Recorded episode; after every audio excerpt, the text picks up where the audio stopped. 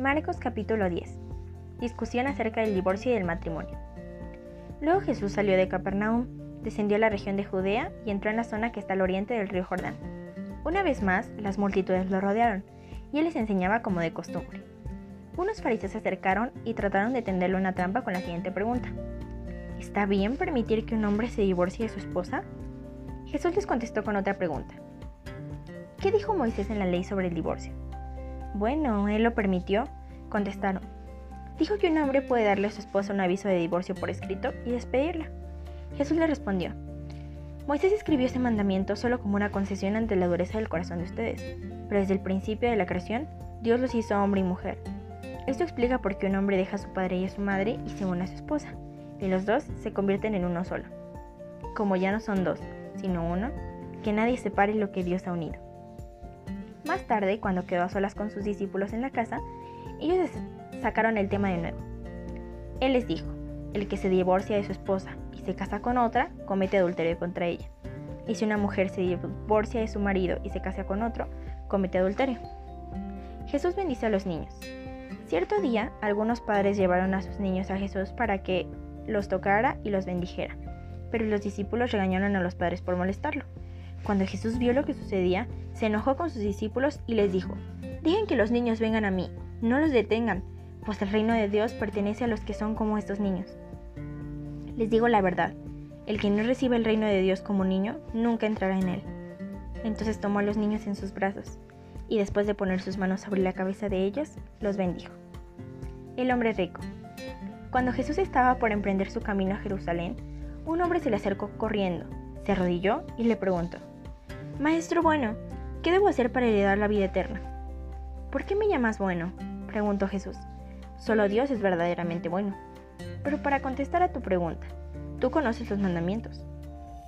No cometas asesinato, no cometas adulterio, no robes, no des falso testimonio, no estafes a nadie, ora a tu padre y a tu madre. Maestro, respondió el hombre, he obedecido a todos estos mandamientos desde que era joven. Jesús miró al hombre y sintió profundo amor por él. Hay una cosa que todavía no has hecho, le dijo.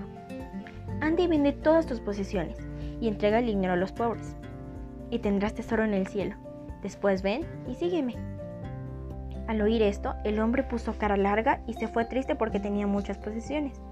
Jesús miró a su alrededor y dijo a sus discípulos, Qué difícil es para los ricos entrar en el reino de Dios. Los discípulos quedaron asombrados de sus palabras, pero Jesús volvió a decir, Queridos hijos, es muy difícil entrar en el reino de Dios.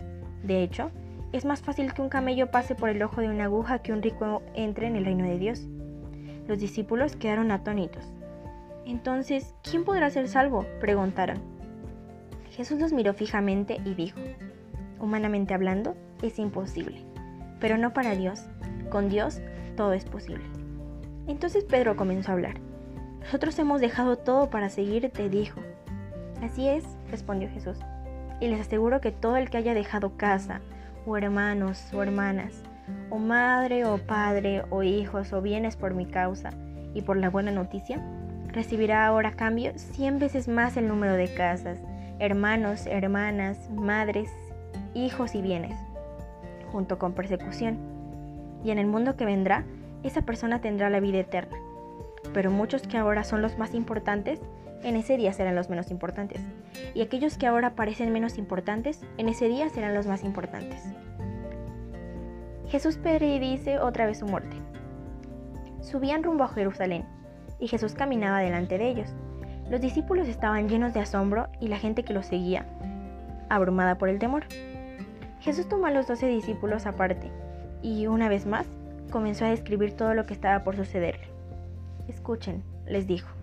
Subimos a Jerusalén, donde el Hijo del Hombre será traicionado y entregado a los principales sacerdotes y a los maestros de la ley religiosa. Lo condenarán a muerte y lo entregarán a los romanos. Se burlarán de él, lo escupirán, lo azotarán con un látigo y lo matarán, pero después de tres días resucitará. Jesús enseña acerca del servicio a los demás. Entonces Santiago y Juan, hijos de Zebedeo, se le acercaron y le dijeron, Maestro, queremos que nos hagas un favor. ¿Cuál es la petición? preguntó él. Ellos contestaron, Cuando te sientes en tu trono religioso, Nosotros queremos sentarnos en lugares de, de honor a tu lado, uno a tu derecha y el otro a tu izquierda. Jesús les dijo, no saben lo que piden. ¿Acaso pueden beber de la copa amarga de sufrimiento que yo estoy a punto de beber? ¿Acaso pueden ser bautizados con el bautismo de sufrimiento con el cual yo tengo que ser bautizado? Claro que sí, contestaron ellos, podemos. Entonces Jesús les dijo, es cierto, beberán de mi copa amarga y serán bautizados con mi bautismo de sufrimiento, pero no me corresponde a mí decir quién se sentará a mi derecha o a mi izquierda. Dios preparó esos lugares para quienes Él ha escogido. Cuando los otros diez discípulos oyeron lo que Santiago y Juan habían pedido, se indignaron. Así que Jesús los reunió a todos y les dijo, Ustedes saben que los gobernantes de este mundo tratan a su pueblo con prepotencia, y los funcionarios hacen alarde de su autoridad frente a los súbditos. Pero entre ustedes será diferente. El que quiera ser líder entre ustedes deberá ser sirviente, y el que quiera ser primero entre ustedes deberá ser esclavo de los demás. Pues ni aun el Hijo del Hombre vino para que le sirvan, sino para servir a otros y para dar su vida en rescate por muchos. Jesús sana al ciego Bartimeo. Después llegaron a Jericó, y mientras Jesús y sus discípulos salían de la ciudad, una gran multitud los siguió. Un mendigo llamado Bartimeo, hijo de Timeo, estaba sentado junto al camino. Cuando Bartimeo oyó que Jesús de Nazaret estaba cerca, comenzó a gritar, Jesús, hijo de David, ten compasión de mí. Cállate, muchos le gritaban, pero él gritó aún más fuerte, Hijo de David, ten compasión de mí. Cuando Jesús lo oyó, se detuvo y dijo, díganle que se acerque. Así que llamaron al ciego. Anímate, le dijeron. Vamos, él te llama. Bartimeo echó a un lado su abrigo, se levantó de un salto y se acercó a Jesús. ¿Qué quieres que haga por ti? preguntó Jesús. Mi rabí, dijo el hombre ciego, quiero ver. Y Jesús le dijo, puedes irte, pues tu fe te ha sanado. Al instante, el hombre pudo ver y siguió a Jesús por el camino.